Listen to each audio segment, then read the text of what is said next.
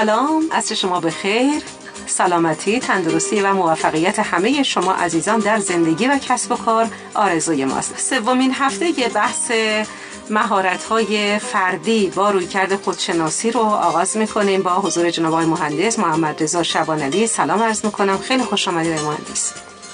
به نام خدا بندم خدمت شما سلام عرض می‌کنم و خوشحالم که فرصتی دست داد تا دوباره در خدمت شنوندگان عزیز باشیم.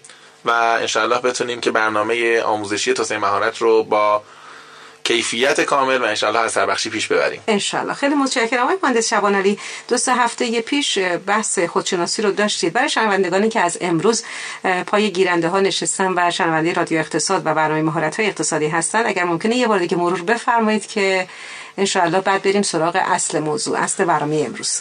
خواهش می‌کنم. بفرمایید. ما واقعیتش اینه که بحثی که شروع کردیم و همیشه خدمت دوستان عرض کردیم این بود که قرار یک سال با هم همراه باشیم و تلاش کنیم که مهارت های خودمون رو توسعه بدیم و تقویت کنیم. با این ایده که اگر من مهارت هم تقویت بشه عملا تو بازار کار موفق ترم تو زندگی شخصی موفق ترم خصوصا راجع این بحث کردیم که زندگی شخصی و شغلی قابل تفکیک نیست. یعنی محال یه نفر تو یکی از اینا خیلی موفق بشه و تو اون یکی بخواد ناموفق باشه معمولا ما باید یه جورایی سعی کنیم بالانس رو حفظ بکنیم. بله.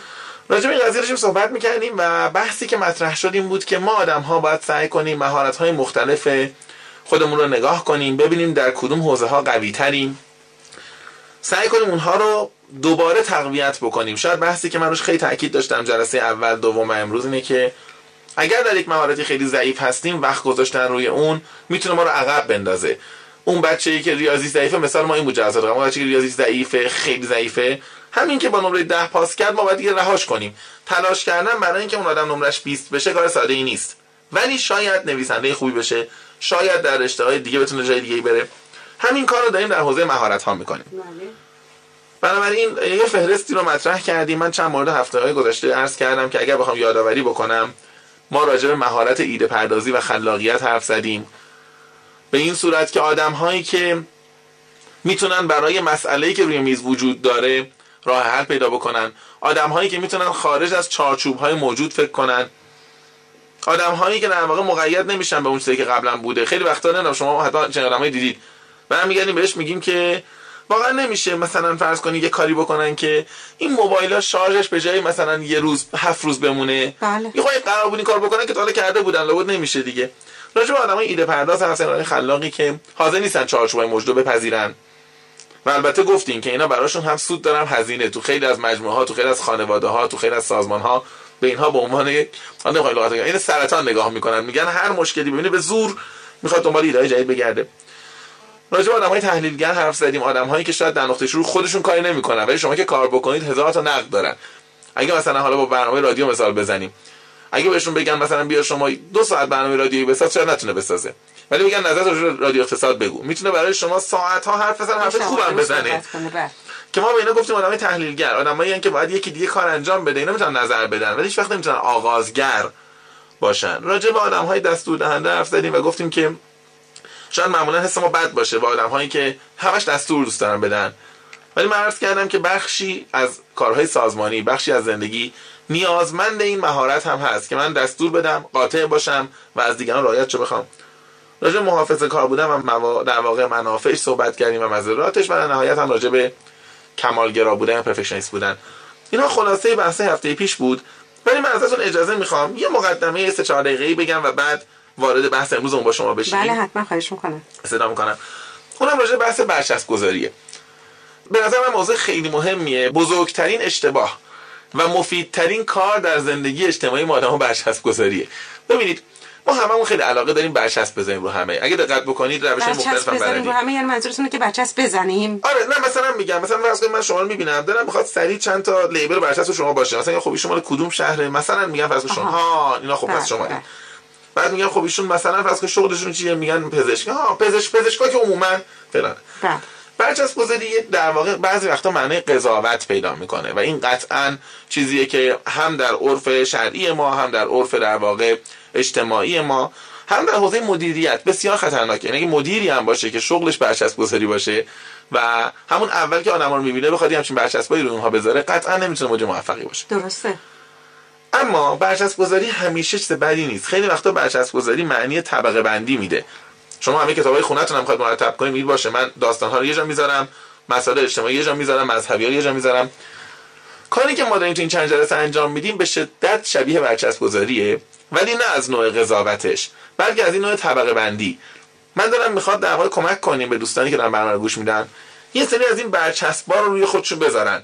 نه به معنای اینکه بخوان قضاوتی بکنن بلکه این معنی پس اگر آدما تقسیم بندی بکنن من در گروه آدمهایی قرار می‌گیرم که تحلیلگرم.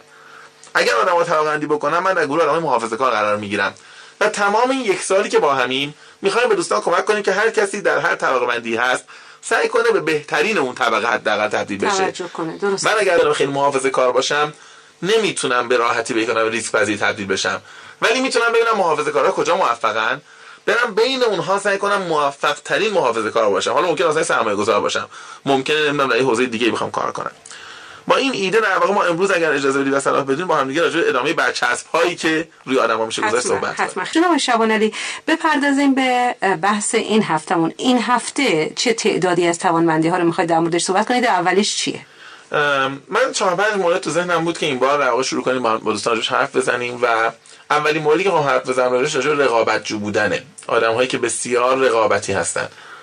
معمولا این لغت رو یه مقدار با حس منفی ماها میشنویم. یعنی به محض اینکه میگن حتی من معلم وقتی می‌خوام مثلا به پدر مادر گذاشتن میگن مواظب بچه‌تون باشین خیلی رقابتی نگاه می‌کنه. این مثلا یه نفر دیگه یه ذره نمرش بالاتر میشه حالش بد میشه و اینها. من بحثم اینه که رقابت جو بودن هم مثل سایر ویژگی ما آدما خوبه قطعا ما در بلند مدت فکر باشیم بالا بریم پایین بیایم ولی چیزی که می‌تونه مثبت هم باشه. بس من کجا قرار بگیرم. واقعیتش نه مثال خیلی مثلا ساده بزنیم. فرض کنیم مثلا در یک سازمان خیریه کار می‌کنم. خب. شخصیت هم رقابت جو باشه. رقابت جو به چه معنا؟ به معنای اینکه من هر کسی رو که دارم می‌بینم اول دارم با خودم مقایسهش می‌کنم. حالا هر کی هم یه مترایی داره. مثلا ممکنه متر من درآمد مالی آدما باشه. من فرض که می‌بینم مثلا قبل از اینکه فکر کنم ایشون تجربهش چیه شغلش چیه کجاست فقط نگاه می‌کنم یه برانداز می‌کنم ببینم ایشون ماهی حدودا چقدر قیافش می‌خوره در بیاره. بله. من چقدر در میارم و اینطوری مقایسه کنم.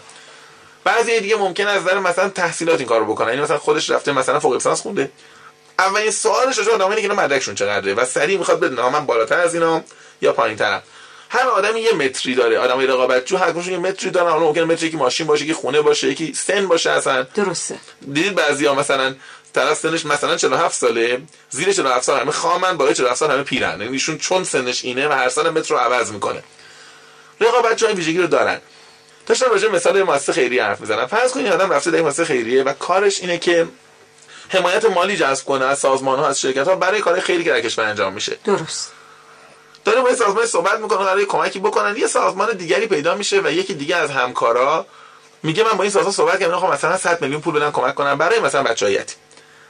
منطق میگه من باید خوشحال شم دیگه بالاخره یه حمایتی مالی آدم رقابتچی مشکل پیدا می‌کنه؟ میگه که اگر بشه این عقب بیفته یا نشه یا یه دو هفته فعلا این پول نیاد من این پروژه رو برم که من بودم که پول رو آوردم. درسته. یادش میره که ما اینجا جمع نشدیم که ما هم دیگه مسابقه بذاریم. ما اومدیم یه پولی تزریق باشه داخل مجموعه. ها این روحیه آیا یه جاهایی می‌تونه مفید باشه؟ آره. شاید یکی از جاهایی که خیلی زیاد بتونه کمک کنه در حوزه مثلا بازاریابی و فروش سازمان هاست. واقعیتش اینه که روحیه رقابتی اتفاقا در بازاریابی می‌تونه معنا پیدا بکنه در فروش می‌تونه معنا پیدا بکنه. این حسی که من به هر حال باید حواسم باشه. اگر من مثلا دارم محصولی میفروشم و الان 30 درصد حجم بازار رو دارم و رقیبم مثلا 35 درصد حجم بازار داره باید اون 35 اگر میشه 36 به من فشار بیاد. درسته. چون من مسئول اینم که سازمان رو بزرگ کنم. بنابراین می‌خوام بگم شاید یه آدم رقابت جو مثلا در حوزه بازاریابی تو حوزه مدیریت یا در حوزه فروش بتونه خیلی موفق تر باشه. به نسبت مثلا حوزه خدمات از فروش. یعنی که رقابت همیشه چیز بدی نمی‌تونه باشه. نمی‌تونه باشه. به شرطی من جای درستی قرار بگیرم. یعنی من حواسم باشه. مثلا من اگر خیلی روحیه رقابتی دارم که قطعا همه دوستان هم اینو دیگه می‌فهمن بخاطر اینکه کیک هم بیارن تو خونم تقسیم کنم برام مهمه که سهم خودم مثلا بیشتر باشه. اگه چنین آدمی هم.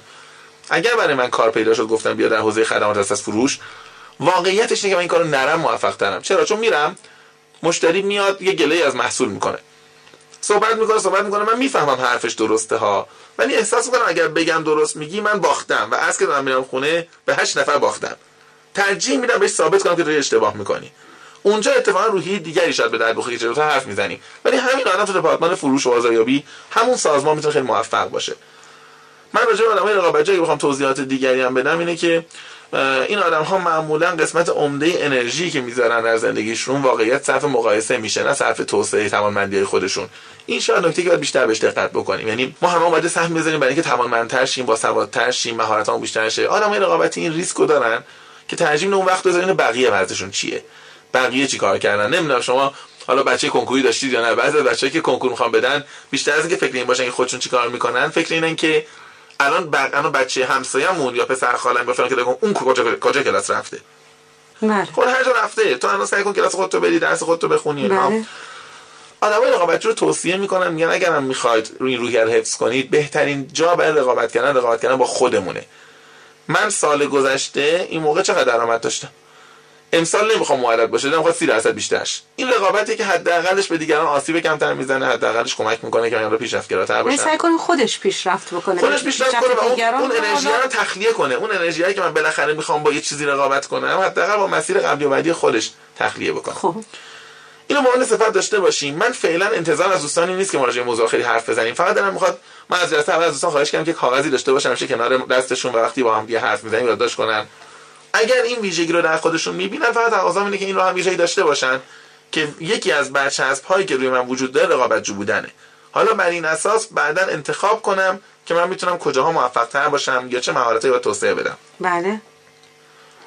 نکته دیگه ای که یا ویژگی دیگری که من دارم می‌خواد راجعش حتما حرف بزنیم با هم دیگه بحث یادگیرنده بودن و یادگیریه. یادگیری رو یک زمانی در واقع فکر می‌کردن که همه آدما یاد باید بگیرن همه آدما یاد می‌گیرن. الان خیلی جالبه به عنوان یک مهارت و اسکیل نگاه می‌کنن. بعضی یاد گرفتن واقعا کارشونه مثلا من ممکنه فرض کنید من معوض شعبانی مثال خیلی ساده بزنم. یک سال فرض کنم میام اینجا. یک سال پیش شما گوش بدید من اوپنینگ برنامه شروع برنامه یه جمله مشخص به شنونده ها دارم. یک سال اومدم اینجا با هفتش از همکارای دیگه شما صحبت کردیم شنیدم که اینا چیکار می‌کنن. هنوز بعد یک سال جمله اولی خودم فرض که تکرار می‌کنم. بله. این پیامش اینه که یادگیری جزء مهارت های من و محمد شعبانی نیست. ولی اینطور نیست های شما شاید نظر خودتون این باشه. نظر شنوندگان ما اینطور نیست. می‌خوام بگم رسمیت شناختنه می‌تونه خیلی کمک کنه. بله. یعنی اینکه من بدونم خب پس من این ویژگی دارم. من محیط عوض میشه آدما عوض میشن ولی از تجربه اونا چیزی به خودم اضافه نمی‌کنم. یا یه جمله اینشتین داره حتما شنیدید من خیلی دوستش دارم. برمیگرده میگم برام عجیبه. بعضی از آدما با وجود یه میلیون راه احمقانه برای زندگی کردن وجود داره یک راه مشخص احمقانه رو یک میلیون بار تکرار می‌کنن. می‌خوام بگم این مسئله وجود داره و من باید رو بفهمم که من آدمی هستم که سکیل و مهارت یادگیری رو دارم یا ندارم. نداشته باشم مهم نیست فقط باید دقت کنم که در چه محیطی قرار می‌گیرم. مثلا میگم آدم هایی که مهارت یادگیری خیلی زیاد دارن در محیط های متغیر می‌تونن خیلی مفید باشن. رفته در یک سازمان در یک در کارخونه داره کار می‌کنه. یه کارگر تعمیرکاره حالا ما حتما همه که قرار نیست عجیب غریب داشته باشن. شغلی که خود منم قدیما داشتم سالها. کارگر تعمیرکاره. امروز داره دستگاهی رو تعمیر می‌کنه درست می‌کنه. فردا مثلا دستگاه جدیدتری میاد. آدم هایی که مهارت یادگیری دارن با علاقه شروع می‌کنن کاتالوگ اون رو بخونیم ببینیم تفاوت‌هاش با این چیه شباهت‌هاش چیه. درست اما های دیگه ممکن تو همون مجموعه باشن همون تعمیرکار دیگه که در هم اتاق کار می‌کنه بگه بیا. ما ده سال کار کردیم سعی کردیم یه اسمی یاد بگیریم. الان که یه اسم یاد گرفتیم یه دستگاه یاد گرفتیم یه تکنیک یاد گرفتیم دستگاه رو عوض کردن. نه شما اینا شنیدید یا نه؟ مثلا بله. مثلا طرف یه نرم افزار یاد گرفته نرم افزار حساب داری الان نرم افزار عوض کردن بعد 4 سال میگه بیا. تازه 4 سال بود داشتیم اینو یاد می‌گرفتیم همه چی عوض کردن. خب. من می‌خوام بگم اینو هست مثلا یه مدیری رو یک جایی می‌گذارن تازه حالا با سیستم آشنا میشه با کارمندا کارکنه آشنا میشه تصمیماتی می‌گیره که نیاز به زمان داره که این تصمیمات اجرایی بشه به بار بشینه یک دفعه میانی مدیر رو عوض می‌کنه و تغییرات خب. حرف کلی من اینه که ما یادگیری رو به عنوان نه یک, نوع، یک کار مقدس خوب مثبت که همه انجام بدن به عنوان یک ویژگی که بعضی از ماها بیشتر داریم و بعضی کمتر داریم و باید بپذیریم که تا حد زیادی عملا این تفاوت وجود داره. بر اساس اون بیایم شرایط محیطیمون رو انتخاب بکنیم. آدم هایی که مهارت یادگیری دارن ضعیف کارهای روتین تر کارهایی که اتفاقا شاید مثلا دقت و تمرکز بیشتر می‌خواد اونها به دردشون می‌خوره. آدم هایی که مهارت یادگیری ها بالاست کارهایی که تنوع داره. جالبش اینجاست که آدمایی که در واقع یادگیری بالا دارن در محیط های تکراری خیلی ضعیف عمل می‌کنن. یعنی می‌خوام بگم یه تایپیست بیارید مهارت یادگیری و learning هم در این آدم خیلی قوی باشه اصلا جز انگیزه هاش باشه. بله. پنج تا نامه می‌زنه. شما انتظار دارید که بعد از پنج تا نامه یه فرمت استاندارد نامه رو یاد بگیره. همیشه شروع کنه که احتراما به استحضار میرساند پیرو فلان عطف به نامه فلان. خب. تازه نامه ششم میگه حالا یه خلاقیت از خودم داشته باشم یه جور دیگه بنویسم. می‌خوام بگم شاید برای اون کسی که قرار تایپ فردنامه اداری انجام بده مهارت این مهارت یه جاهایی نمیگم همه جا. حتی لطمه بزنه. پس یعنی نباید اون تغییر رو ایجاد کنه بعد از 6 تا من میگم حالا باید, مثلا باید این تحمل رو داشته باشه که من یک دانشی رو یاد گرفتم یک مهارتی رو یاد گرفتم و دیگه با اون سعی می‌کنم ثابت ادامه بدم مگر اینکه تغییر خیلی جدی اتفاق بیفته. و نیاز باشه و نیاز باشه. خب. اینجور آدم ها معمولا در واقع میگم جنس کاری که می‌تونن انجام بدن متفاوته. و یه نکته دیگه هم که دارم می‌خواد بگم اینه که بعضی از شغل ها بعضی از کارها اتفاقا به شدت به شدت به این حوزه ربط داره. مثلا تحقیقات بازار. یکی از حوزه‌ای که تو کشور ما الان خیلی خیلی ضعف وجود داره اینکه شما اگه بخواید محصول جدید بدید یه کار جدید بخواید بکنید برخلاف اینکه خیلی ها میگن ما داریم کار می‌کنیم ولی تحقیقات بازار حرفه خیلی کم انجام میشه. یه نفر که به شما بگه این محصول جدید آیا در این بازار فروش می‌رود یا نمی‌رود چقدر فروش خواهد رفت و اگه بخوای تولید کنی با چه ظرفیتی تولید کن و مردم اگر تولید در کردی چیا براشون مهمه. این از اون حوزه هایی که مثلا آدمایی که میرن تحقیق می‌کنن به شدت باید مهارت یادگیری داشته باشن. درسته. شاید هوشش کم باشه. شاید برونگرا درونگراش داشته باشه. ولی مهارت یادگیری چرا مهمه؟ چون باید با ده نفر که صحبت می‌کنه با نفر یازدهم بر اساس همه اون دانسته های قبلی صحبت بکنه و نظر بده. یه مطلب دیگه که من دارم می‌خواد راجبش صحبت بکنم. امروز خیلی در واقع روشم تاکید دارم. بحث اعتماد به نفسه اعتماد به نفس یه چاقوی بسیار در واقع دولبه ایه که ماها معمولا بهش مهارت بهش نگاه می‌کنیم. راستش من از ماها قبل که شروع کردم بحث توسعه مهارت ها رو با مخاطبان روستان تو فهرستی که من می‌دادن از نظر آماری با فاصله بسیار زیاد اولین پارامتری که آدمو دغدغه‌شون بود اعتماد به نفس بود. یعنی می‌گفتم که مثلا شما 10 تا مهارت که براتون مهمه بنویسید. میگم با اختلاف خیلی زیاد همین گفتم ما اعتماد به نفس مشکلمونه دغدغه‌مونه و می‌خوایم براش تلاش کنیم. واقعا هم اعتماد به نفس مهمه خیلی خیلی مهمه. فقط من می‌خواستم اینجا در واقع مدار راجع به خوبیهاش بدیهاش و اینکه اصولا اگر من اعتماد نفس پایین یا بالایی دارم چه کارها می‌تونم انجام بدم صحبت بکنم چون دیدم که دغدغه خیلی از مخاطبان هست. بحث اعتماد به نفس قطعا تا یه حدی می‌تونه خیلی خیلی زیاد مفید باشه. مفید بودنش به دلیل اینه که من به خاطر اعتماد به نفسم ریسک می‌کنم. و کارهایی رو انجام میدم که قبلا انجام ندادم. درست. تجربه های انجام میدم که قبلا تجربه نکردم. ولی یه جا یه نکته هم وجود داره که شاید مهمه. اونم یک دامیه به اسم دام اعتماد به نفس بیش از حد یا اوور کانفیدنس که اتفاقا در ما آدما در هممون تا یه حدی وجود داره. من یه مثال برای شما بزنم.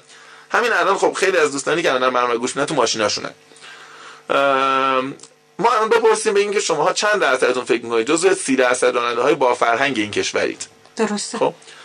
از نظر آماری چند درصد راننده ها باید بگن؟ 30 درصدشون. ولی احتمالاً 80 درصد دوستانی که الان برنامه ما رو گوش میدن معتقدن که جزو اون 30 درصدن. ما به این میگیم در واقع دام اعتماد نفس بیش از حد. ایرادی هم نداره ها. کمک کرده به ما که به خاطر همین اعتماد نفس تلاش کنیم پیشرفت کنیم تو جامعه باشیم. اما عرضم اینه که بحث اوور کانفیدنس و اعتماد نفس بیش از حد هست. خیلی از آدم هایی که من می‌شناسم هزینه های سنگینی برای اعتماد نفس بیش از حد دارن پرداخت می‌کنن. مثال بخوام بزنم. دوستان جوانتر ما که از دانشگاه میان بیرون. خب. ما خیلی کارآفرینی داریم ترویج می‌کنیم در جامعه. من همیشه از پیش دانشگاه شریف بودم به دوستان داشتم گفتم بیاید درس کارآفرینی بخونید و فلان اینها. ولی کارآفرینی کسانی که اعتماد به نفس بیش از حد داشته باشن توش براشون می‌تونه نگران کننده باشه؟ میاد پول خانواده رو می‌گیره همه رو قانع می‌کنه بیاید من کمک کنید دوستا بیاید کمک کنید همه کمک کنید سرمایه‌گذاری سرمایه گذاری بکنیم. این کار جواب میده. و اولین کاری که انجام میدن که شرکتی که چند تا دوستن که همه 22 سال 23 سال 24 سال این کار در واقع یهو به شکست منجر میشه. و این شکسته به عنوان اولین تجربه شاید کسب و کار باعث بشه که این آدم ها بعدا هیچ وقت رغبت نکنن کاری شروع بکنن. من نگاه که می‌کنم می‌بینم حالا برای این مطالعه تحقیق دقیق ندیدم هنوز پیگیری نکردم ولی از مراجعینم می‌بینم که بسیاری از کسانی که سراغ حوزه کارآفرینی نمیرن تو کشور ما برای که یه تجربه یه تجربه بد دارن و و- الان دنبال یه شغل مطمئنی یه گوشه که یه حقوق ثابتی داشته باشه و خب ما الان خیلی تو کشورمون برای مهم این قضیه. خلاصه ارزم اینه که داشتن اعتماد به نفس رو همواره به عنوان یه فاکتور خیلی مثبت ضروری نگاه نکنیم و نکات منفیش رو هم از این ببینیم که عرض کردم. بسیار خوب خیلی متشکرم از شما شبان علی دوستان مهارت های اقتصادی رو میشنوید از رادیو تخصصی اقتصاد. کتاب 21 راز موفقیت میلیونرهای خودساخته رو برای ما انتخاب کرده بودن. این کتاب رو نشر آزمون بر- منتشر کرده و ترجمه اون هم به عهده آقای علی اکبر قارینیت بوده. آقای شبان علی در مورد این کتاب صحبتی داشتید شما؟ من دو سه نکته الان تداعی شد و خصوصا نکته سوم که حالا بعدا ربط داره به بحث اعتماد به نفس. می‌خوام اونم مطرح بکنم اگر اجازه بدید. حتما شما نکته اول این که حالا چون این کتاب از برایان تریسی بود مطرح شده نکته بگم که این آدم کتاب مختلفی داره بعضی شاید یه مقدار حالا مثلا ساده تر و بازاری تر بعضیش یه ذره علمی تر اینها باشه. یه کتاب دیگهش تو ذهن من تداعی شد چون من دیدم خیلی از کسانی که دارن با ما کار می‌کنن یا حرف ما رو میشنون در حوزه فروش کار می‌کنن برایان تریسی که روانشناسی فروش هم داره که ترجمه هم شده ترجمه خوبی هم شده. خیلی ساده است زبانش. ولی مطالبی که اونجا می‌گفت من یه بار نشستم خوندم من به ندرت اینجوری کتاب رو فرصت می‌کنم ورق بزنم ولی خوندم دیدم که اکثر نکات پایه کاملا علمی داره. مثلا برای من که مقاله می‌خونم معمولا و اینها دیدم درست شاید در ظاهر reference ها و اینا مراجع ننوشته. و این جملات جملاتی که همشون استناد دارن. پیش خواست از این فرصت استفاده بکنم بگم دوستانی که دغدغه فروش رو دارن و مهارت فروش رو دارن روانشناسی فروش این نویسنده رو هم بخونن. نکته دیگه ای که در واقع برام جذاب بود و خواستم راجعش صحبت بکنم بحثی بود که اینجا به عنوان هدف گذاری مطرح شد. بله. تحقیقات زیادی انجام شده. من فکر کنم که خیلیش دوستان شنیده باشن. از جمله در خیلی از دانشگاه خوب دنیا تحقیق شده. اومدن مثلا فرض کنید در سالهای دانشجویی به دانشجوها برگشتن گفتن که چند درصدتون مکتوب نوشتید که می‌خواید مثلا ده سال دیگه چی کاره بشید چی کار کنید. و معمولا دو سه درصد این عدد. و ده سال بعد رفتن اونا رو پیدا کردن دوباره گفتن شما چی کاره شدید اینها دیدن کسانی که حتی این هدف گذاری مکتوب انجام میدن خیلی خیلی خیلی می‌تونن موفق تر باشن. ولی من احساسم اینه حالا برداشتی که من دارم با توجه به دوستان و مخاطبان یه مقدار بحث هدف گذاری مرز بین مثبت و منفی بودنش داره تو زندگی ما در واقع چیز میشه قاطی میشه. من اسمش رو می‌ذارم حالا من در راستای که خیلی سفید و سیاه اسم می‌ذارم هدف گذاری سیاه و هدف گذاری سفید اجازه اسمش رو بذارم. هدف گذاری سیاه به این معنا که من شما می‌رسه صحبت انگیزشی میشنویم. یه کتابایی هم در این حوزه می‌خونیم و میگیم خب. من باید هدف گذاری کنم. یه برگه می‌ذارم و شروع می‌کنم. میگم بعدم معمولا اینطوری توصیه می‌کنن. محدودیت ها رو فراموش کن اینا فکر نکن به این که الان چیه فکر نکن به شرایط موجود. تو ببین چی می‌خوای. مرز بین مثبت و منفی بودنش داره تو زندگی ما در واقع چیز میشه قاطی میشه.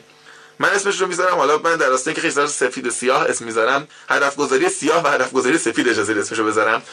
هدف گذاری سیاه به این معنا که من شما می‌رسه صحبت انگیزشی میشنویم یه کتابایی هم در این حوزه می‌خونیم و میگیم خب. من باید هدف گذاری کنم. یه برگه می‌ذارم و شروع می‌کنم میگم بعدم معمولا اینطوری توصیه می‌کنن. محدودیت ها رو فراموش کن اینا فکر نکن به این که الان چیه فکر نکن به شرایط موجود. تو ببین چی می‌خوای. و شروع می‌کنم که همچین می‌نویسم. این اتفاق میفته اگر احساس کنم که این برگه همون برگه که قرار زندگی من رو بعدم بسازه یه مدت دیگه که به این قضیه نمی‌رسم به این اهداف نمی‌رسم اعتماد به نفسم اولین جاییه که از دست میره. یعنی برمیگردم میگم بیا سال پیش این موقع نشستیم یه کاغذ نوشتیم که اینا رو می‌خوایم الان یه سال گذشته هیچی سه سال گذشته هیچی. خیلی از ماها هدف گذاری یه کار مقدس ارزشمند و مفیده. ولی من آدمای زیادی می‌شناسم با اعتماد به نفس کم که قربانی هدف گذاری های بلند پروازانن. در این مقطع این کارو کردن نرسیدن و الان میگن خب ما که حرف بزنیم نمیشه. هدف گذاری با دو کار کرد میشه انجام داد که می‌تونه خیلی مفید باشه. من فکر کنم چون اوایل برنامه مهارت فردی هم هست شاید بهانه خوبی باشه برای صحبت بکنیم. یکیش اینه که برای من جهت رو تعیین کنه. به معنای اینکه من قرار نیست الزاما به اون نقطه برسم. این ستاره قطبی در آسمون. کشتی که داره سمت حرکت می‌کنه قرار هر چقدر تو این آب بره به ستاره که نمی‌رسه. ولی جهت رو تعیین می‌کنه. من خودم یکی از کارهایی که انجام میدم شاید نظر خیلی ساده بیاد ولی قدیم به ما یاد دادن و من انجام میدم خیلی حس خوب میده. معمولا اول هر سال یه برگه برمیدارم. می نویسم که مثلا پنج سال بعد این موقع من یه روز کاملا به چی میگذره. همیشه می نویسم من 5 سال مثلا سال 92 بود بعد سال 97 هم نوشتم امسال. فکر می‌کنم صبح که بلندشم یه روز عادیم در سال 97 چی کار می‌کنم؟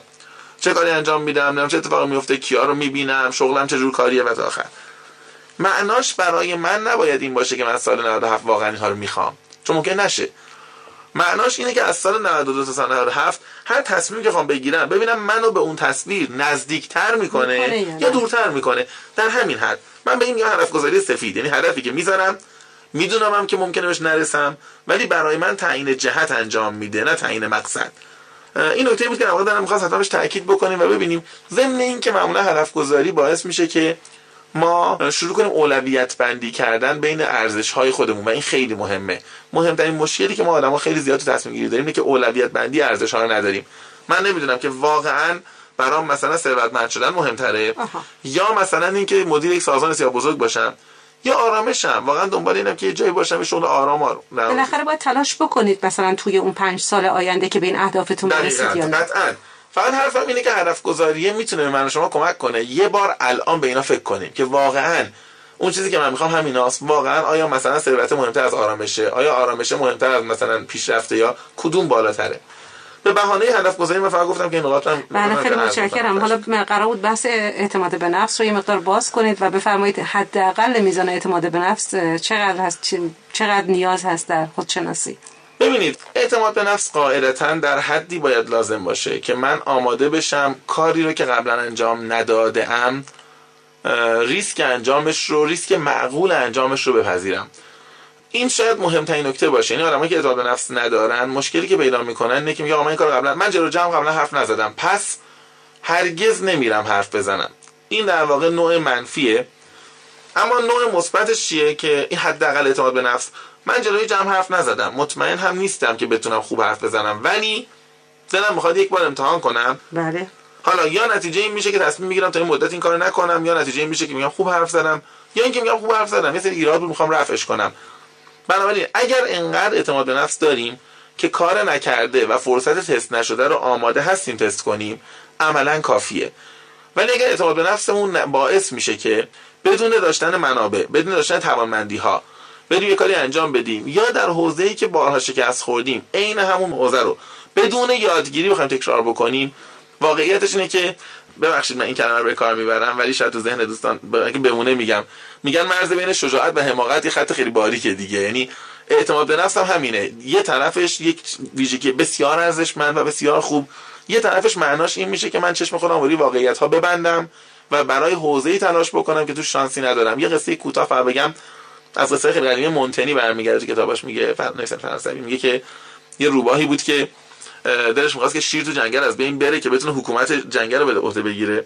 هر کاری می‌کرد نمی‌شد حضورش هم به شیر نمی‌رسید. اینها دید دره خیلی بزرگی در واقع بین دو جنگل هست. رفت دو روز رو این شیره کار کرد. رو اینکه ببین تو فقط نصف جنگل رو داری اونور جنگل هم حق توه. فاصلش هم یه دره است که تو نصف پرش توه. تو فقط بپری بری اونور اونور جنگل هم داری. چرا این کارو نکردی؟ این حق بدیهی توه. بعد از دو روز شیره خب قانع شد. خب طبیعتا پرید به اون دره نرسید افتاد تو و مرد. خیلی از ماها دوستانی داریم که از روی خیرخواهی اکثرشون. و ممکنه بعضی از روی بدخواهی با ایجاد اعتماد به نفس بیش از حد برای ما یه همچین دامی رو ایجاد بکنه. آره. برای خلاصه حرفم اینه اگه کاری نکردیم به عنوان یک انسان باید انقدر روحیه و انرژی داشته باشیم که بگیم انجامش میدم حتی اگر شکست خوردم.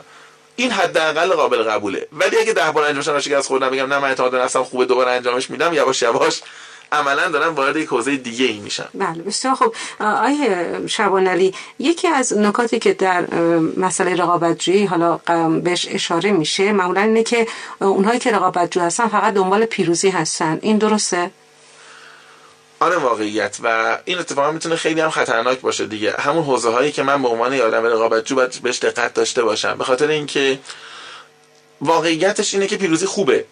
ولی اگر من فقط تمرکزم روی این باشه که جلوتر از بقیه قرار بگیرم ممکنه نتیجهش این باشه که خیلی چیزا از دست بدم خیلی قربانی بکنم. من زمانی جمله نوشته بودم شاید خیلی خونده باشن. می‌گفتم که در فرهنگی که مهمترین هدف همه جلوتر بودنه همه عقب میمونن. یعنی یه مقدارم باید حواسمون باشه که بعضی جاها اتفاقا جمله‌ای که شاید خیلی از من شنیدم من همیشه تکرارش می‌کنم که ما چون از متوسط اطرافیانمون خیلی نمی‌تونیم جلوتر بریم رقابتی فکر کردن به معنی که من همیشه باید پیروز شم همیشه باید جلوتر از بقیه باشم در هر گفتگویی در هر معامله در هر همکاری من بالاتر از بقیه باشم. همیشه هر وقت منو با همکارم مقایسه می‌کنم باید اون شکست بخوره اونو کنار بزنن منو نگه دارن. آدم هایی که در این حد در واقع رقابتی فکر می‌کنن بعد از یه مدتی عملا می‌بینن که در داخل جمعی هستند همه بسیار پایین از خودشون و عملا این آدم ها هم به خاطر ضعف اونها پایین کشیده میشن. بله. آقای مهندس شبانعلی 0919 21 79 گفتن که سلام آقای شبانعلی من با وجود داشتن مدرک لیسانس نرم افزار هنوز واقعا نمی‌دونم به چی علاقه دارم. لطفا کمکم کنید. ببینید واقعیتش اینه که من فقط یه نکته خیلی خیلی کوتاه راجع به این قضیه می‌تونم بگم. حالا من من راجع نرم افزار به عنوان یه آدمی که در صنعت کار می‌کنه میگم وگرنه واقعا از نرم افزار سوادی ندارم. حوزه نرم افزار حوزه خیلی ارزشمندی تو کشور ما قطعا هست. دلیلش هم اینه که به نسبت خیلی از حوزه های دیگه ما تکنولوژی نرم افزاری خیلی خوب در دسترس داریم. یعنی یه آدمی شاید بره در حوزه خیلی متخصص بشه آخرش دستگاه ها در کشور نباشه امکانات دیگه نباشه. خوشبختانه تکنولوژی نرم افزار در کشور خیلی جلوه و این می‌تونه همیشه امیدوار امید بخش باشه برای کسانی که تو این حوزه کار می‌کنن چون می‌تونن همزمان با دانش روز دنیا جلو برن. یا حتی اگر هوشمندانه برخورد کنن بتونن در واقع این لبه های دانش رو جلوتر ببرن. فقط یک مسئله وجود داره. مسئله که وجود داره اینه که در حوزه نرم افزار خصوصا و در حوزه آیتی کلا.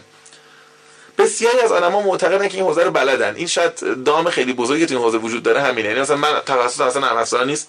من مکانیک خونه و مدیریت. ولی اگه راجع به نرم افزار سوال بپرسید من حاضرم یک ساعت برای شما تخصصمو توضیح بدم که بله ما تو شرکتمون این سیستم داشتیم اونو داشتیم ERP داشتیم اینطوری داشتیم CRM داشتیم. این خیلی کار سخت می‌کنه برای کسانی که تو این حوزه وارد میشن چون باید با کسانی کار کنن و کسانی رو متقاعد کنن که عملا اونها معتقدن ما خودمون بلدیم همه اینها رو. پیشنهادی که می‌تونم داشته باشم فقط به عنوان حالا یه دوستی که میگم از دور این صنعت رو می‌شناسه تخصصی شدن در یک حوزه خیلی خاصه. مثلا من دوستانی دارم در حوزه نرم افزار کار کردن. به طور خاص یه تکنولوژی خاص برنامه‌نویسی یاد گرفتن شدن کد می‌زنن. دوستایی دارم که رفتن مطالعات بیشتر کردن. میگن ما داده کاوی کار می‌کنیم. ما فقط تخصصمون اینه. برای شما نرم افزارها و اپلیکیشن های توسعه میدیم که حجم زیاد اطلاعات بدید. تحلیل بکنه شما خروجی های خیلی خاص بده.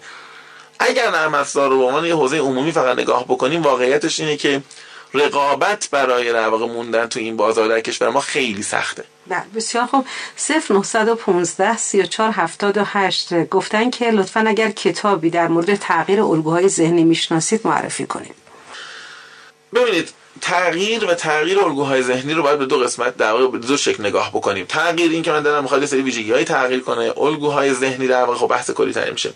راجع به تغییر الگوهای ذهنی من در آینده توی این برنامه خیلی زیاد صحبت خواهم کرد. ما راجبش خوشبختانه یه سری کتابهایی هم داریم و اینها ولی جلوتر بریم خیلی مقدمه می‌خواد و در واقع حالا کاگنیشن به معنای ذهنیت اصلا علم درست شده روش که چجوری میشه الگوهای ذهنی رو عوض کرده اینها. ولی من پیشنهادم اینه در این مرحله از صحبتامون که الان جلسه سوم هستیم از 50 60 جلسه راجع تغییر یه ذره زودتر فکر کنیم. تغییر سطحی تره وقتی من میگم تغییر مثلا الگوی ذهنی من دارم می‌خواد که مثلا خودم رو به یک آدمی تبدیل کنم با مثلا حس خوب به دیگران. وقتی میگم تغییر می‌خوام خودم به آدمی تبدیل کنم که حداقل رفتارم به دیگران خوب باشه. شاید ذهنم هنوز خوب نشده. ولی آدما بگن حداقل معاملات خوب برخورد می‌کنه. راجع این دومی من یه کتابی خیلی دوست دارم و همیشه توصیه می‌کنم. ترجمه هم شده خیلی خوب. کتابیه که کتابی که به اسم سویچ نوشته شده. چیپ هیس و دن هیس نوشتن. به فارسی هم ترجمه شده به اسم کلید را بزن. حالا یادم مترجم چیه؟ ولی یه مترجم زحمت کشید این کارو کرده. یعنی فقط یه ترجمه موجوده. این کتاب کلید را بزن خیلی کتاب ارزشمندیه. نه متاسفانه. بعد یه دفعه بعد من یه سایت می‌نویسم یه دفعه بعد دوستان میگم. نه ولی چون می‌دونم یه ترجمه شده خیالم راحت که دوستان تو گوگل بزنن قاعدتا می‌تونن کتاب ببینن. اسم انگلیسی سویچه و اسم فارسی کلید را بزن. حالا امروز سایت متمم می‌تونن بزنن مشخصات کتابو که ببینن. راجع به تغییر خیلی زیاد در واقع نکات ارزشمندی گفته و تئوری علمی رو سعی کرده در یه قالب خیلی خیلی ساده بیان کنه. پیشنهادم اینه دوستانی که احساس می‌کنن که می‌خوام بگم برای کیا مفیده. دوستانی که احساس می‌کنن OK ما از وضعیت فعلی ناراضی هستیم. دلمون هم می‌خواد وضعیتون بهتر بشه. می‌دونیم هم چه جوری بشه راضی هستیم. هیچ کاری هم نمی‌کنیم. که خیلی از ماها اینطوری هستیم واقعا. این کتاب برای این نوع مخاطب در واقع تدوین شده. کتابی که شاید از یک سال پرفروش این کتاب بوده در حوزه خودش و فکر می‌کنم تغییر رو فعلا جواب بده تا انشالله در آینده راجع تغییر مدل های ذهنی بیشتر حرف بزنیم. انشالله 0935 66 89 گفتن که شغل من آرایشگری سه ساله که به طور مستقل کار می‌کنم ولی با اینکه سطح کار و کیفیت کاری من نسبت به همکاران بیشتره ولی اصلا اعتماد به نفس ندارم و این رو مشتریام هم می‌فهمن. مؤسساتی هستن که ادعا دارن که فلان مبلغ رو به ما بده که به هم مشاوره بدن و اعتماد به نفس من بالا بره. آیا میشه با چند کلاس و مشاوره کمبود اعتماد به نفس جبران بشه یا راهنمایی دیگه میفرمایید شما؟ بدون کلاس و مشاوره میشه. ولی با کلاس مشاوره مطمئن نیستم باید چک بشه. ببینید واقعیتش اینه که اعتماد به نفس یک مفهوم کاملا ذهنیه و چیزی که یه مقدار خودمون باید براش بیشتر نمی‌خوام بگم حالا هر کسی در این حوزه حرف می‌زنه حرف مفید و غیر مفید می‌زنه ولی می‌خوام بگم خودمون سهم خیلی زیادی در این حوزه داریم. مهمترینش هم مهمترینش هم نحوه تفسیر اتفاقهایی که میفته. اجازه بدید من چون این بحث مهمه. و می‌دونم دغدغه خیلی از دوستان هستن می‌خوان اگه اجازه من بدید در حد 3 4 دقیقه بیشتر بگم. با مثال آرایشگر بریم جلو. بذارید من همیشه خیلی مثال مدیریتی می‌زنم. بذارید مثال آرایشگر. نگفتن زنه یا مردونه ولی من مثال مردونه می‌زنم که راحت تر باشه در واقع خودم بفهمم. با این مویی که ما داریم خیلی آرایشگری نیاز نداریم ولی یه نفر شروع کنه تازه کار آرایشگری انجام میده. الان فرض کنیم ماهای اولش هم هست. یه نکته وجود داره. این آدم باید یک درصد خطای معقول برای خودش در نظر بگیره. طبیعیه که من اگر اولین ماهای آرایشگری هست از هر ده تا مشتری که میاد یه نفر با داد بیداد بره بیرون سه نفر با نق برن بیرون دو نفر هیچی نگن برن بیرون چهار نفر هم تشکر کنن برن بیرون. این طبیعت کار من وقتی مثلا شروع سه نفر مثلا حالا عددش ده مثلا بله. اگر من اینو برای خودم بچینم یه اتفاق خوب میفته اتفاق خوب اینه که وقتی که مثلا شروع می‌کنن آدما میان مثلا پیشم میرن مشتریان میرن میرن اوکی یه دن ناراضی هم نق می‌زنن. من تو ذهنم میگم آره این قابل پیش بینی بود. طبیعیه که من در ماهای اولی نارضایتی وجود داشته باشه برام. اما اگر این معیار رو نذارم یه اتفاق میفته اتفاق اینه که یه مشتری به ناراضیه. من حسم بد میشه و میگم بیا نگاه کن اگه نفر بعدی ناراضی بود چی میشه؟ استرس پیدا می‌کنم. موی بعدی هم خراب می‌کنم. نفر دوم که من خراب شد نفر سوم بیاد دیگه مثلا دستام میلرزه و اصلا اون روز از بین میره. می‌خوام بگم در نظر گرفتن حق معقول خطا کردن. خیلی خیلی مهمه. شما خیلی وارد بورس بشید اعتماد به نفس ندارید. می‌خواید در بورس رقابت بهادار در ایران کار کنید. بله. حق خطا کردنه که آقا جون من این حق رو برای خودم قائل میشم که اگر یک میلیون تومان تو این بازار آوردم در 6 ماه اول این تا 800 هزار تومان هم کاهش پیدا کنه. طبیعیه. اگه این کارو بکنم بعد از اینکه خدای نکرده اتفاق بیفته اعتماد به نفس از بین نمیره میگم من به خودم این حقو داده بودم. از ابتدا. دقیقاً. حسابم با خودم مشخص. مشخص باشه و حق خطا کردن قائل بشیم کسانی که حق خطا کردن رو برای خودشون قائل نیستند اعتماد به نفسشون از بین میره. بله بله بسیار خوب. گفتن که 0919 33 23 گفتن از آقای شبان علی بپرسید آیا مرز بین شجاعت و حماقت اعتماد به نفس یا عقل؟ من میگم که عقل مشخص می‌کنه که اون چیزی که من دارم اعتماد به نفس معقول است که بهش میگن شجاعت. یا اوور کانفیدنس و اعتماد به نفس در واقع بیش از حده که بهش میگن حالا من به ادبیات ساده روزمره خیابونی میگم حماقت. در واقع شاید عقل باید جدا بکنه. ولی واقعیتش اینه که ما انسان ها مکانیزم های تحلیل عقلیمون خیلی ضعیفه و خیلی جا احساسی قضاوت می‌کنیم و این مرز رو درست تشخیص نمیدیم. بله بسیار خوب. 0912 34 88 گفتن که من مهندسی صنایع خوندم الان دانشجوی مدیریت اجرایی هستم ولی هنوز استعداد خودم رو متوجه نشدم که چیه. مرتب از این شاخه به اون شاخه میپرم خیلی نگرانم چون انرژیم رو نمی‌تونم متمرکز کنم. شروع هر کار برام جالبه ولی بعد از یه مدت برام یه نواخ میشه. به نظر شما چه کار کنم؟ ببین ما این بحث رو حالا هفته پیشم یه دوست دیگه ای از من در واقع همچین سوالی شبیه این فضا رو پرسیدن. من فکر کنم چون رادیو اقتصاده و چون برنامه مهارت اقتصادیه ما این حق طبیعی مخاطبامونه که یه ذره بیشتر راجع به یه همچین حوزه‌های مدیریتی حرف بزنیم طبیعتا. حتما بله. تو حوزه مدیریت یک ریسک بسیار بزرگی که می‌تونه وجود داشته باشه جنرالیست شدن یا همه کار شدنه. ما الان در کشور خودمون دوره های مدیریت دوره های ام بی ای دوره های مدیریت اجرایی خیلی زیاد شدن و یه جورایی همه ماها دوست داریم که در همه این در واقع مواردی که مطرح میشه یه اطلاعات اولیه داشته باشیم. یعنی یه مقدار استراتژی بدونیم یه مقدار بازاریابی بدونیم یه مقدار رفتار سازمانی بدونیم یه مقدار منابع انسانی بدونیم یه مقدار مالی بدونیم. واقعیتش اینه که دوره های مدیریتی که گذاشته میشه حالا در حد دو سال سه سال ارشد یا هر جور دیگه ای اینها این دیکشنری میمونن این لغتنامه میمونن. و هیچ کسی با لغتنامه خوندن زباندان نشده. من بعد اون حوزه‌ای که می‌تونم بیشتر روش متخصص بشم یا علاقه دارم رو انتخاب بکنم. که اونم حالا انتخاباش خیلی سخت نیست. من بخوام یه توضیح کلی بدم ها در حوزه مدیریت بعضی از آدما ویژگیشون اینه که مثلا با اعداد و ارقام خیلی راحتن. مثلا لذت می‌برن از این کارا. ما داشتیم قبل از استودیو داشتیم با هم بحثی کردیم. این آدم ممکنه بره گرایش مثلا finance و مالی بخونه تو مدیریت. اتفاقی مدیر مالی خیلی قوی بشه. آدم دیگه ایه تصمیم گیری های خیلی خوب می‌تونه برای خودش و دیگران بکنه. از خانواده بگیر تا سازمان. میگه شما این کارو بکن اون کار انجام بده این کار غلطه. 5 سال بعد اونطوری میشه. این آدم مثلا شاید گرایش استراتژیک بهتون خیلیش کمک کنه چون گرایشی که می‌تونه سازمان این کارو بکنه ضمن اینکه از آدم روابط عمومی اجتماعی الزاما نمی‌خواد از آدم خیلی مهارت دیگر نمی‌خواد دلیل نداره من آدم مثلا خوش برخورد مهربان برونگرایی هم باشم یا آدم درونگرای ساکت می‌تونه یه مدیر استراتژیک بسیار عالی باشه. درسته یه آدم دیگه اون وقت حالا فرض کنید یه آدم درونگرای آروم اونطوری بگم من می‌خوام برم مثلا در حوزه منابع انسانی تخصصمو پیدا بکنم. ریسک داره چون منابع انسانی هر روز باید با کارمندا بحث کنی صحبت کنی. من فقط در واقع حرفم اینه که جنرالیست شدن و مدیریت رو شکل عمومی خوندن یک تهدید برای آینده شغلی ماست. چون عملا در هیچ حوزه‌ای حرفی برای گفتن نداریم. نکته دومی که اگر می‌خوایم به گرایشی بریم نگاه کنیم به هیچ وجه به این نگاه نکنیم که در بازار ما الان کدوم بیشتر پول در میارن. یه جا میرید بهتون میگن که شما اگه می‌خواید مدیریت بخونید گرایش مالی بخون. اصلا توش پوله. فقط هم بانک میری کار می‌کنی. اگر من شخصیتم فیتنس و تطبیق نداشته باشه من یه مدیر مالی خوب نمیشم. از گرایش بقیه که به دردم می‌خوره اونا هم چیزی نمی‌دونم. و به یک آدم ناموفق ممکن در نهایت در مسیر شغلیم تبدیل بشم. خیلی متشکرم. 0917 28 33 پرسیدن که آیا مکتوب کردن هدف باید با جزئیات کامل باشه و آیا برای اعتماد به نفس هم باید چیزی مکتوب کرد؟ برای مکتوب کردن هدف ببینید خیلی بستگی داره به شخصیت آدم ها بستگی داره که چقدر جزنگر یا کلنگر باشن. بعضی از آدم ها کلیت هم کاملا موتیویتشون می‌کنه و بهشون انگیزه میده. دید بعضی ها مثلا میان میگن من یه روز دلم خاطر شماره شهری خونه خیلی بزرگ داشته باشم. با همینم هم خوشحاله. های دیگه هستن که تا جزئیات مطرح نشه اصلا نمی‌تونن انگیزه پیدا بکنن. نمی‌دونم شما البته پیش اومدی یا نه. مثلا می‌خواد ماشین بخره یه پراید مثلا من می‌خوام بخرم. الان پول ندارم فرض کنید. بعد میگن که خب چه جوری میگن ببین رنگش می‌خوام حتما آبی کربنی باشه. روشن اصلا نداره بعضی از آدما تا این رنگ مشخص نشه تا این چراغ مشخص نشه تا حاضر نیستن در اصلا تلاش کنم برای رسیدن به اون. بنابراین می‌خوام بگم جزئیات نگاه کردن نگاه نکردن ویژگی شخصیتیه. بعضیا شدیدن لازم دارن بعضیا فرار کنن. و حوزه دوم که مطرح کردن در مورد اعتماد به نفس بله دو تا چیز رو همیشه آدما می‌تونن گزارش بنویسن. من همیشه گفتم تو مهارت فردی گزارش نویسی و reporting خیلی مهمه. یکی مواردی که ما بهتر از دیگران یه کاری انجام دادیم یا مواردی که فکر می‌کنیم نمی‌تونیم خوب انجام بدیم و خوب انجام دادیم. ثبت کردن اینا همیشه می‌تونه مفید باشه. و دوم همون حق خطا که گفتم. تو هر کاری به خودشون یه بودجه خطا کردن بدن. این بودجه نظر مالی فقط. من اینقدر حق خطا کردن دارم و اینو برای خودشون مکتوب کنن تا بعدا که مشکل پیدا کردن یا خدای نکرده اتفاق افتاد حسشون بد نباشه.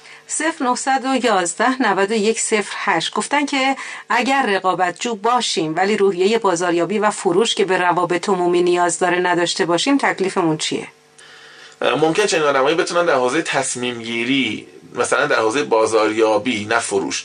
یعنی ممکن شه داخل سازمان و فکر کنه که ما استراتژی قیمت گذاریمون چی باشه.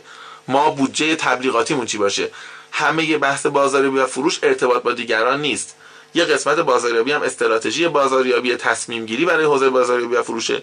ممکن این آدم ها با آدم های پشت صحنه ای تبدیل شن که برنامه ریزی های کلان می‌کنن برای بازاریابی و فروش ولی آره با آدما کمتر در تماسن چون راحت نیستن دوست ندارن اذیت میشن یا یک نظری رو هم یکی از دوستان عزیز مطرح کردن 0912 69 84 گفتن که به نظر من باید در همه موارد اهم از مهارت های فردی و اعتماد به نفس حد تعادل رو باید حفظ کرد. نظر شما چی؟ من جلسه اول صحبت کردم راجع به این. واقعیتش اینه که حالا اعتماد به نفس خب خیلی چیز دیگه خیلی حوزه‌ای که آره حد تعادل توش مهمه. ولی اساسا اساسا تعادل رو همیشه نمیشه بهش نگاه کرد. یعنی مثلا می‌خوام بگم یه نفر میگه من یه آدمی هستم که فرض کنید مثلا آدم اجتماعی هستم و دوست دارم با دیگران حرف بزنم. بگم نه متعادل باش. ممکنه آدم بتونه واقعا این مهارت رو خیلی شدید داشته باشه. یه حوزه خاصی هم بده که به شدت به این نیاز داره. ولی در کل این حرف درسته. یعنی به هر حال وسط بودن متعادل بودن خوبه. اگرچه بسیاری از آدم های بسیار موفق دنیا آدم های غیر متعادل بودن. آدم های متعادل من حداقل تو ذهنم نمیاد. آدم متعادل موفق تو ذهنم نیست. نمی‌دونم شما دارید یا نه. من یادم نمیاد. من هر کی که تو ذهنم میاد یا به شدت ریسک پذیر بوده یا به شدت محافظه کار بوده یا خیلی سریع دانشگاه رو ول کرده و اخراج شده یا خیلی تا ابد ادامه داده. در این حال قطعا به حال تعادل یه جور امنیت ایجاد می‌کنه و رشد متوسط. دوستی که پیامکشون رو قبلا خوندیم نوشتن که خیلی ممنون که پیام منو خوندین اما سوال من در مورد تغییر الگوی ذهنی به صورت رفتاری نیست. من دنبال پارادایم ذهنی فکری در بینش سیستمی نسبت به مسائل هستم. البته فرصتی نداریم برای پاسخگویی من باید در حد خیلی کوتاه یک دقیقه میگم اگر بخوان پارادایم ذهنی در حوزه سیستمی عوض بکنن من در فارسی کتابهایی مثل رقص تغییر رو پیشنهاد می‌کنم. اگر نگاهشون سازمانیه در یا پنجمین فرمان که یه ذره شخصی تره تو ایران تو این حوزه کتاب کم داریم ولی در خارج از ایران خوشبختانه های قرارچه داغی که ایرانی هم هستن بهترین کتابای دنیا رو تو این حوزه نوشتن. راسل ایکاف کتابای خیلی خوبی داره که بعضیش ترجمه نشده در واقع. و پیتر سنگ هم کتاب خوبی این حوزه داره. اینها شاید بتونه پارادایم ذهنی در حوزه سیستمی عوض بکنه ولی متاسفانه هنوز خیلی داخل ایران رواج پیدا نکرد. خیلی متشکرم از شما شبان علی وقت ما ما رسیده خسته نباشید. واقعا دستتون درد نکنه. امروز هم بحث خوبی داشتیم در مورد خودشناسی در زمینه مهارت های فردی ان که باز هم در هفته های آینده این بحث رو با حضور جناب ادامه خواهیم داد. و هفته بعد همه شما عزیزان رو به خدای بزرگ میسپارم. خدا نگهدار.